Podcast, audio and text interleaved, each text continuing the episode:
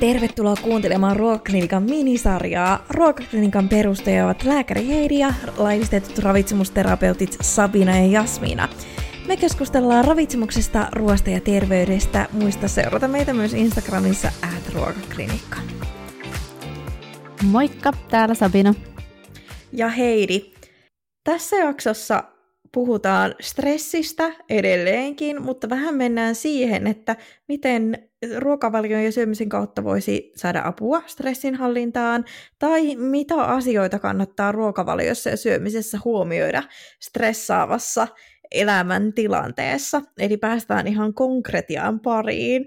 Sabina, sä kirjoitit meidän hyvän audioartikkelin stressiin liittyvistä hormoneista, jotka vaikuttaa ruokahaluun, niin voisit sä pitää meille semmoisen pienen pienen tiivistyksen vielä, että mistä oikein oli kyse? Joo, totta kai. Tarkemmin tosiaan kannattaa käydä kuuntelemassa sitten sieltä tämän minisarjan ykkösjakso tai sitten käydä lukemassa samainen artikkeli meidän blogin puolelta. Mutta näin niin hyvin lyhykäisyydessään, niin stressihän nostaa kortisolitasoja, eli kortisoli on tämmöinen ehkä tärkein stressiin liittyvä hormoni, ja kortisoli taas vaikuttaa suoraan meidän verensokeritasoon ja ruoansulatukseen, ja Samalla se voi myös heikentää meidän unen laatua ja jo itsessään väsyttää, jolloin tapahtuu muutoksia meidän nälkäkylläisyyssignaloinnissa, mitkä taas liittyy greliiniin ja leptiiniin, jotka sitten viestii greliini nimenomaan tästä nälän tunteesta ja leptiini sitten kertoo meille, kun me ollaan kylläisiä.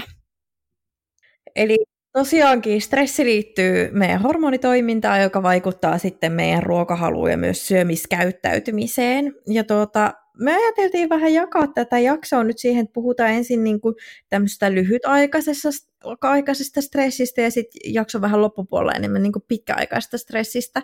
Kaikki meistä varmaan tunnistaa sen, että sulla voi olla viikossa vaikka tosi kiireinen päivä, mutta muuten ihan rauhallisesti ja silloin stressaa, tai sitten ihan jotain pidempiaikaista stressiä elämäntilanteeseen, töihin, opiskeluun liittyen, niin nämä on vähän semmoiset niin eri asiat, mutta lähettäisikö me nyt tästä lyhytaikaisesta stressistä, joka kestää ehkä maks päiviä, viikon, ei sen pidempään toivottavasti ainakaan.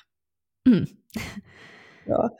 Tuota, olisiko sulla Sabina mitään hyviä niin kuin, vinkkejä tai ajatuksia, että miten hallita tämmöistä niin kuin, hetkellistä stressiä ruokavalion tai syömisen kautta? Mm, no mun mielestä siinä vaiheessa, kun on oikeasti lyhytaikaisesta äh, stressitilanteesta kyse, niin silloinhan ihminen menee herkästi semmoisiin jo opittuihin tottumuksiin ja tapoihin takaisin, koska ne on meille niitä kaikista helpoimpia tapoja selvitä siitä arjesta. Eli sitten taas, jos siinä vaiheessa on vasta opettelemassa jotain uusia elämäntapoja, niin niitä on ehkä siinä vaiheessa niinä päivinä hankalempi ylläpitää, koska niitä pitää vähän niin kuin ehkä aktiivisesti ylläpitää, kun sitten taas semmoiset, mi- mihin sä oot jo tottunut, niin ne tulee jo sillä tavalla luonnostaan, eikä ne ole niin työläitä. Um, Mutta mut ehkä tässä vaiheessa, että jos on oikeasti kyse jostakin muutamasta päivästä öö, tai yhdestä päivästä, niin sillä ei sinällään ehkä mun mielestä ole edes niin paljon väliä, että mitä silloin tulee syötyä. Et pääasia ehkä silloin on se, että syö. Mitä mieltä sä oot? Ihan samaa mieltä, että eihän se sitä kokonaiskuvaa niin kuin hetkauta, jos yhden päivän syömiset menee, miten niin kuin menee. Et ehkä itse niin kuin ajattelen sitä, että jos tietää etukäteen, että on tulossa stressaava kiireinen päivä, niin sen ruokavalio ja syömisen kautta voi helpottaa sitä stressiä. Esimerkiksi sillä, että suunnittelee, että missä väleissä vaikka päivän aikana syö, kun syömisestä voi saada tämmöisen hetkellisen lepotauon siihen päivään, ja se auttaa jaksaa sitten sen päivän yli, kun energiatasot on hyvät, on syönyt, verensokeri pysyy tasaisempana, ja myöskin saa mielelle sitä rauhaa ja semmoisen pysähtymisen hetken, että ne ehkä enemmänkin niin tukee tosiaan sitä sen päivän aikaista pärjäävistä niin sanotusti. Ja sitten niin kuin ruokavalion terveellisyyttä voidaan miettiä sitten ehkä enemmän isossa kuvassa. Joo, ja oli itse asiassa aika hyväkin, mitä sä sanoit, että, että se ehkä jaksaa, äh, siis auttaa jaksamaan sen niin päivän läpi, mutta mikä mulla tuli myös mieleen, niin se, että jos sä jaksat siinä päivänä paremmin, niin ehkä siitä stressistä myös palautuu helpommin, jos on tullut riittävästi syötyä siinä päivänä. Et sitten taas, jos se, se ruokailu jää kauhean vajaaksi, niin voi olla, että on vielä seuraavanakin päivänä aika, niin kuin, miten se sanotaan, puhti poissa. Niin, joo, joo. ihan totta. Mm, kyllä, kyllä. Itse tunnistan niin omasta elämästänikin tämmöisiä tilanteita, että on käynyt, että se syöminen on jäänyt vähän lyhyemmälle ja ehkä tullut juotua paljon kahvia ja muuta ja nukuttuakin mm. seuraava yö huonosti, niin kyllä siinä menee useampi päivä ennen kuin alkaa niin kuin olo normalisoitumaan. Mutta me ollaankin monta kertaa eri yhteyksissä puhuttu tämmöisistä backup-ruuista, ne voi olla semmoisia ruokia, mitä sulta löytyy kotoa valmiina, tai ne jotain nopeasti valmistettavaa, tai sitten semmoisia sulle tuttuja ruokia, mitkä saa nopeasti kaupasta ja voi syödä siinä, tai sitten ne on just helppo ottaa kotiin ja tehdä se ruoka siellä. Lähinnä se, että sulla on joku semmoinen tuttu, turvallinen ruoka, mitä voi nopeasti syödä ilman, että tarvii hirveästi käyttää ajatustyötä siihen, että no, mitä söisin tai muuta. Niin nämä backup-ruuat voisi olla kyllä hyviä tämmöisiä stressaavaa päivää varten. Joo, ja mä ainakin itse olen aina ajatellut, että ne on ehkä hyvä olla semmosia, mitkä ö, säilyy pitkään. Siis toki ne voi olla, jos on jossain lähellä kauppa, niin sittenhän sen ei tarvi olla semmoista. Mutta mut mikä ainakin itselle on toiminut, on pitää kotona aina semmosia ruokia, jotka tietää, että ne voi olla siellä pitkänkin aikaa ilman, että ne pilaantuu. Öö, ja sitten kun tulee yllättäen tämmöinen kauhean stressaava tai kiireellinen päivä vastaan, niin mä tiedän, että mulla on siellä jotakin mitä mä voin mm. syödä. Kyllä. Mulla on, mä kanssa harrastan sitä, mä oon sanonut tämän aiemminkin näiden päiväprovikeen yhteydessä, mutta mulla on pakaste, pakastettuna niin annoskoottain aterioita, siis ihan, että mä oon tehnyt vaikka makaronilaatikkoa ja siitä yksi annos on sitten pakkasessa. Tietysti kaikki ruoat ei sovellu tähän ja ne pitää joskus syödäkin sieltä pakkasesta, mutta ne on aika niin kuin käteviä, kun tietää, että on kiireinen päivä eikä ehdi tehdä ruokaa.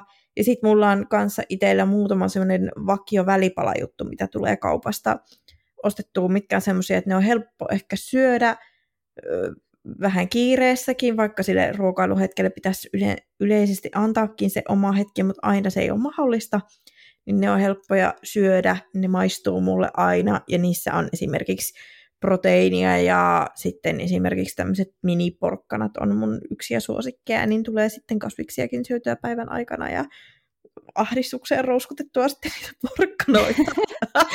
no hyvä, voi ahdistuksessa pureskella niitä raivokkaasti. niin, tätä toi jotkut kuul- kuulijatkin viime jakson kyselytuloksissa esiin, niin cocktail-porkkanat, tällaiset miniporkkanat. Mutta siis niin pääasia, että se on sulle jotain ja sun elämäntyyliin sopiva backup. Oli se sitten mitä vaan. Mm, niinpä. Vähän mainitsinkin tuossa aikaisemmin jo siitä, että kun syö tasaisesti päiväaikana, niin verensokeri pysyy tasaisempana, niin toki se auttaa siihen jaksamiseen sitä kautta, että on energiaa, mutta toisaalta sitten, jos se verensokeri häittelee päivän aikana paljon, että verensokerit vaikka laskee, kun on syöty esimerkiksi nopeita hiilihydraatteja sisältäviä ruokia paljon, niin se verensokerin lasku voi olla niin voimakas, että se voi aiheuttaa semmoisen väsymyksen ja uupumuksen tunteen, ja ehkä jotain heikotustakin joillekin ihmisille, niin mä ehkä tämmöisenä stressaavana päivänä yrittäisin syödä tämmöisiä kuitupitoisia viljoja ja proteiinia ja muuta, jotka pitää sitä verensokeria vähän tasaisempana, niin ei tulisi semmoista iltapäiväväsymysdroppia, minkä joku, joku voi esimerkiksi tunnistaa itsellään joskus käyvän. Joo, ja tässähän, tämähän on vähän semmoinen kierretilanne, mihin liittyy ehkä nämä hormonit, mistä me tuossa alussa mainittiinkin, että jos miettii, että henkilöllä tosis, tosiaan on stressiä, ja ne kortisolitasot nousee, ja sitten ehkä se palautuminen ei illalla sen takia onnistu kauhean hyvin, niin sehän vaikuttaa sitten taas niihin yöuniin, ja tässä taas tulee tämä grelini ja leptiini asia tosiaan esiin, että siinä vaiheessa tosiaan ö, meidän keho myös kääntyy mieluummin vaikka sinne hyvin ö, niin sokeripitoisiin ruokiin. Ja sitten mietitään, ö, muistaakseni aika moni meidän tota, kuulijoista vastasi silloin meidän kyselyyn sitäkin, että ateriarytmi vähän niin kuin menee uusiksi semmoisessa stressaavassa elämäntilanteessa, niin jos sitten niin yhdistää nämä kaikki asiat toisiinsa, että siellä vaikka joku ateria puuttuu, on väsynyt, se ateriaväli pitkittyy ihan hirveästi ja sitten sen jälkeen me vielä käännytään semmoiseen hyvin sokeripitoiseen ruokaan tai johonkin herkkuun, niin ö, sitten siinä verensokerissahan tapahtuu ihan älyttömiä heilautuksia niin ylös alas. Niin tota, tämä on ehkä se semmoinen sudenkuoppa tässä sitten. Mm, kyllä. Ja toinen sudenkuoppa on kofeiini, siis kahvi- ja energiajuomat. Et niissäkin voit, sä ehkä niillä jaksat sitä vähän aikaa, mutta sä siirrät sitä väsymystä vaan niin kuin eteenpäin. Eli niin kuin kannattaa myös miettiä sitä, että kuinka paljon käyttää kahvia ja energiajuomia myös tämmöiset, ei välttämättä energiajuomien nimellä, mutta erilaiset tämmöiset hyvinvointijuomatkin voi sisältää kofeiinia, niin ne ei sinänsä niin kuin verensokeriin vaikuta, jos niissä ei ole energiaa niissä juomissa, mutta tota, ne voi, se kofeiini voi aiheuttaa ihan tämmöistä niin kuin ahdistunutta, stressaatunutta oloakin sillä, että sydämen syke kiihtyy ja tulee niin kuin ne fyysiset samantyyppiset oireet kuin mitä voi stressitilanteessa tulla. Joten kannattaa ehkä myös miettiä, että kuinka paljon käyttää kofeiinituotteita tai ainakin pitää se käyttömäärä maltillisena. Siis toi kofeiini-asia on oikeasti semmoinen, mitä mä oon huomannut ainakin omalla äh, potilasvastaanotolla ja uskon, että tämä on aika semmoinen yleinenkin juttu, että sitten kun on tosi stressaavaa elämässä, ja väsyttää sen takia ja ei mennä ehtiä, niin aika moni käyttää aika isojakin määriä kofeiinia. Ja tota, sitten joidenkin, joidenkin kanssa, kun on tullut tästä tota, juteltua, niin sitten on vähän mietitty, että piilottaako se kahvinjuonti vähän myös sitä semmoista nälän tunnetta alleen, mikä sitten niinkö taas aiheuttaa, kun sä, sä et sit syö tarpeeksi usein tai riittävästi, niin se taas väsyttää ja sitten taas juoda vähän lisää kahvia. niin tota, tämäkin on vähän hankala yhdistelmä. Mm, siis ihan totta. Ja tuota, nykyään tosiaan näkee myös niin kuin kahvin juominen sen lisäksi paljon just näitä kaikkia erilaisia energiajuomia ja hyvinvointijuomia. Mm. Ja varmaan niillä niin kuin yritetään, niitä käytetään niin kuin välipalan asemasta myöskin sillä, että sä Kyllä. saat niin kuin energiaa päivään seuraavaan steppiin asti, mutta tosiaan miten se kofeiini tekee, niin se tosiaankin blokkaa semmoisia reseptoreita, jotka viestittää meille väsymystä, ja sitten kun se kofeiinivaikutus loppuu, niin se väsymys on yhä siellä, että ei se sitä tavallaan mm. niin kuin, millään tavalla kokonaan poista. Ja kofeiinillakin tosiaan myös on suurina määrinä haittavaikutuksia, ja vähän yksilöllisesti riippuu siitä, että millä annosmäärällä ne haittavaikutukset ilmenee.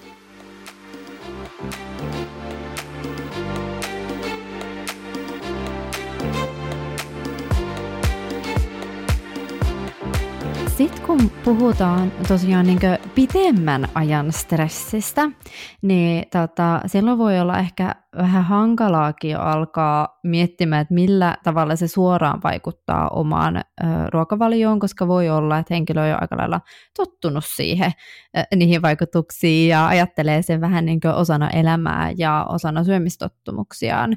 Mm, Mutta semmoinen asia, mikä näissä meidän kysely- tässä meidän kyselyssäkin äh, tuli ilmi, niin aika moni kertoo sitä, että on vähän niin kuin jo lapsesta asti vaikka oppinut, että ruoalla jollain tavalla joko lohduttaa itseään tai palkitsee, jolloin ehkä voidaan alkaa jo puhua tämmöisestä tunnesyömisestä.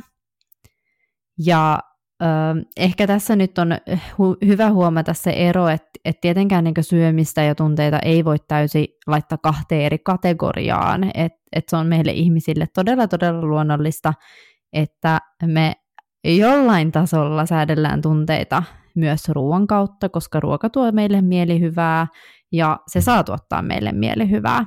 Ja sekin on tietenkin tunne siellä, missä kaikki muukin, mutta se kun puhutaan niin tunne syömisestä, niin silloin tarkoitetaan, tarkoitetaan jo ehkä semmoista vähän niin ongelmallista tilannetta, joka on toistuvaa ja siitä ehkä tulee muita terveyshaittoja jo, tai ihmiselle ei ole sitten muita keinoja käsitellä näitä tunteita. Mm, niin ehkä tota, mun vinkki tähän on nyt se, että ensinnäkin kannattaa tarkastella tätä tilannetta, tunnistaa niitä omia tunteita ja tota, hyväksyä se, että tosiaan jonkin tasosta tunte, tunnesyömistä on meillä kaikilla ja se on aika normaali tapa, mutta tota, mm, Ehkä siinä vaiheessa, kun alkaa enemmän tiedostamaan sitä tunteiden ja syömisen yhteyttä ja tunnistamaan sieltä niitä yksittäisiä tunteita, joihin tulee syötyä, niin sitten niitä voi lähteä käsittelemään. Ja tähän löytyy sitten kaiken maailman tietoisen syömisen harjoituksia, mitä voi tehdä. Että me voidaan vaikka jos mä nyt uskallan luvata, niin vinkata joku hyvä sivusto Instagramissa, että missä tämmöisiä harjoituksia pystyy tekemään. Mm. Ja tämä tunnesyöminen on kyllä semmoinen aihealue, mikä vaatisi ihan oman minisarjansakin, että aika niin kuin laaja aihe, mutta se niin kuin heijastui tosiaan niistä vastauksista, ja myöskin on ehkä semmoinen, mitä itse on potilastyössä kokenut, että ihmiset jo, jolla on paljon stressiä, niin kokee, että heillä on myös sitä tunnesyömistä tai jonkinnäköistä tämmöistä palkitsemiseen liittyvää mm. syömiskäyttäytymistä liittyy kuitenkin tähän aiheeseen. Mä voisin ehkä niin kuin vinkata silleen, että vaikka se ei ole, välttämättä ei olisi tämmöistä tunnesyömiskäyttäytymistä tai olisi het, niin kuin hetkellistä semmoista normaalivariaatioon sopivaa, että ei niin kuin ongelmatasoista, jos voi näin sanoa, niin kannattaa miettiä sitä, että onko se, minkä tulkitsee ehkä tunnesyömiseksi tai palkitsemissyömiseksi, on se sitä, että sulla on oikeasti se energiavajetta ja sun elimistö stressitilanteessa, kuten siinä audioartikkelissakin mainittiin, niin sun tuota, im, sä oot niinku impulssiherkempi ja se päätöksentekokyky heikkenee ja tulee valittua niitä nopeita vaihtoehtoja.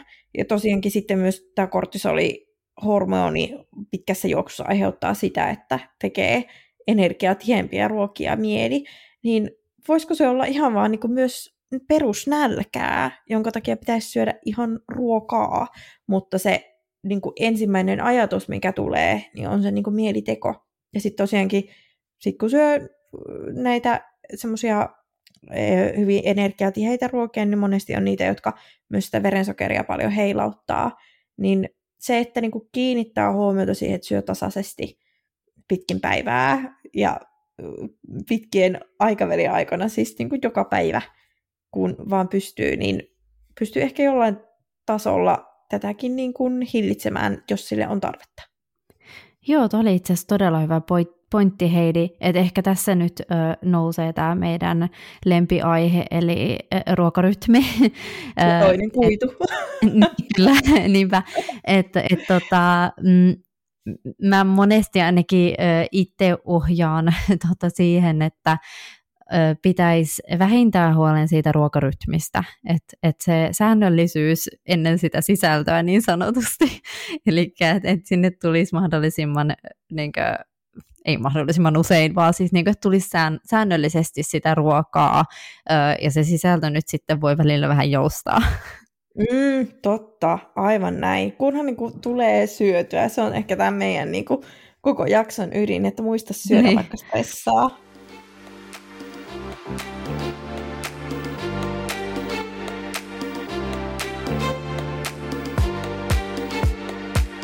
No, puhutaan stressistä, niin ei me voida niin unohtaa niitä muita keinoja kuin ruokavalio. Vaikka se on meidän lempilapsi syöminen ja ruokavalio, niin se ei kuitenkaan niin kaikkeen paranna ja kaikkeen auta.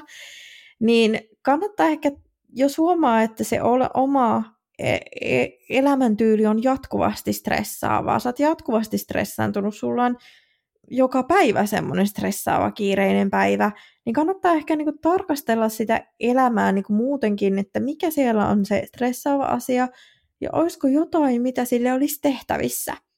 Onko se, että sun työ tai opiskelu on niin stressaavaa, ja aiheuttaa stressiä, onko sulla kuormittavia ihmissuhteita tai jotain muita asioita mielen päällä, niin kannattaa niin miettiä sitä kokonaiskuvaa, vaikka se ehkä sen stressaavan elämän keskellä tuntuu hankalalta, kun kokeilee tai koittaa selvitä päivästä toiseen, niin miettiä, että mitä sille asialle ihan oikeasti voisi niin kokonaisuudessaan tehdä. Eli ruokavalion lisäksi kannattaa siis kiinnittää huomiota riittävään uneen ja siihen ehkä unen laatuun. Lisäksi tietysti nousee esiin myös liikunta, ja sehän nyt ei aina tarkoita juoksulenkkiä, vaan se on sitä, mistä sä itse, mitä sä itse tykkäät tehdä. Sitten tietysti myös sosiaaliset suhteet ja kaikki merkityksellinen tekeminen niin on, on todella tärkeitä asioita stressinhallinnassa. Joo, ja jotkut voi hyötyä meditoinnista tai sitten se voi olla jotain muuta aktiivista palauttavaa tekemistä. Ja tähänkin voitaisiin varmaan tuota, meidän Instagramissa linkata jotain niin kuin, tietolähteitä, mistä voisi hakea lisää tietoa, että miten voi omaa stressiä hallita. Mutta olisiko meillä Sabine antaa meidän jotkut omat stressinhallintavinkit jos mä vaikka aloitan, että mikä mulla niin kuin ensimmäisenä nousee, niin kuin, mitä mä teen säännöllisesti. Aloita vaan, muakin kiinnostaa itse asiassa. Mä en tiedä, ollaanko me tästä joskus edes niin kuin ikinä edes puhuttu, niin kerro, muakin kiinnostaa. no voisin nostaa oikeastaan kaksi asiaa. Ö, mä huomaan sen, että jos mä harrastan säännöllisesti liikuntaa, niin mun oma mieliala on paljon parempi, mä nukun paremmin ja mun stressin tai se, mä pystyn sitä kuormittavaa päivää tai kuormittavaa elämäntilannetta niin kuin jotenkin hallitsemaan, tai mulla se hallinnan tunne tulee, niin mm. mä itse huomaan, että tällä se, säännöllisen liikkumisella on vaikutusta, koska silloin jos on ollut elä, sellaisia elämäntilanteita, että ei ole pystynyt liikkumaan, niin mä kyllä huomaan sen omassa niin kuin, olossa, että olen paljon stressaantuneempi. Sitten mä oon kanssa viime vuosina alkanut jonkun verran niin kuin, meditoimaan, ihan tämmöisillä appien ja muiden avulla ja tekemään hengitysharjoituksia. En tee niitä päivittäin, mutta silloin tällöin. Ja etenkin jos mä huomaan, että mä käyn ylikierroksilla, niin jos mulla on aikaa, niin mä yritän jonkun pienen meditaation tehdä. Hei, tosi hieno juttu. Mäkin olen itse asiassa päässyt noihin siis medito- meditointiin nyt jotenkin enemmän taas kiinni, että jossakin vaiheessahan uh, mulle esimerkiksi nukahtaminen oli kauhean vaikeaa ja ehkä se unessa pysyminen ja se, sen huomasin kyllä niin omassa olossa, niin, niin silloin mäkin tota, latasin ihan tämmöisen appin ja oikein maksoinkin siitä, kun se oli niin hyvä. Ja rupesin sitten tekemään ihan joka ilta, kun menin nukkumaan, niin, niin jonkun niin semmoisen unimeditaation. Ja mä huomasin, Jaha. että sillä oli tosi iso vaikutus ja se, mihin se on auttanut, niin mä huomaan, että silloinkin kun mulla ei ole enää tätä äh, niin kuin ohjattua meditaatiota päällä, niin mä alan vähän niin kuin automaattisesti tekemään niitä harjoituksia, jos mä en meinaa saada unta. Ja se nyt on ehkä se, mihin se tähtääkin ne kaikki harjoitukset, niin mä oon siitä itse asiassa aika ylpeä. Et, et tietysti aina pahimmassa stressissä ei tajua sitä, että hei, että et nyt niin voisi alkaa vaikka hengittelemään tai laskea hengityksiään, ja silloin mun on myös laitettava taas appi päälle, mutta, mutta on jotenkin ihanaa nähdä myös kehitystä tässä omassa kyvyssä vähän niin rauhoittua ja palautua. Toi on tosi tärkeä taito ja niin kuin tosi hienoa, että sä oot huomannut, että sä oot niin kuin oppinut ton asian. Joo, se on aika, aika tärkeä homma ja mä sanoisin, että se on semmoinen, että ehkä seuraava askel onkin sitten tuoda se siihen arkipäivään, että se ei olekaan ainoastaan illalla, kun meet nukkumaan, kun on tärkeää palautua, vaan myös siellä päivän aikana. Mm. Ehkä säkin voit oppia jotain meidän jaksosta joko näistä muista vinkkeistä tai niihin niin. syömiseen liittyvistä vinkkeistä ja aloittaa ehkä sillä yhdellä ja lähteä kokeilemaan, että onko sillä vaikutusta sun stressitasoihin niin sanotusti. Ehdottomasti, ehkä mä voin päivitellä tätä sitten Instagramissa, että miten on mennyt. Kyllä. Hei ja kiitos oikein paljon, kun kuuntelit meidän Ruokaklinikan historian ensimmäisen minisarjan stressiaiheesta. Palataan sitten toises, toisella aiheella seuraavan minisarjan parissa. Moi moi! Moikka!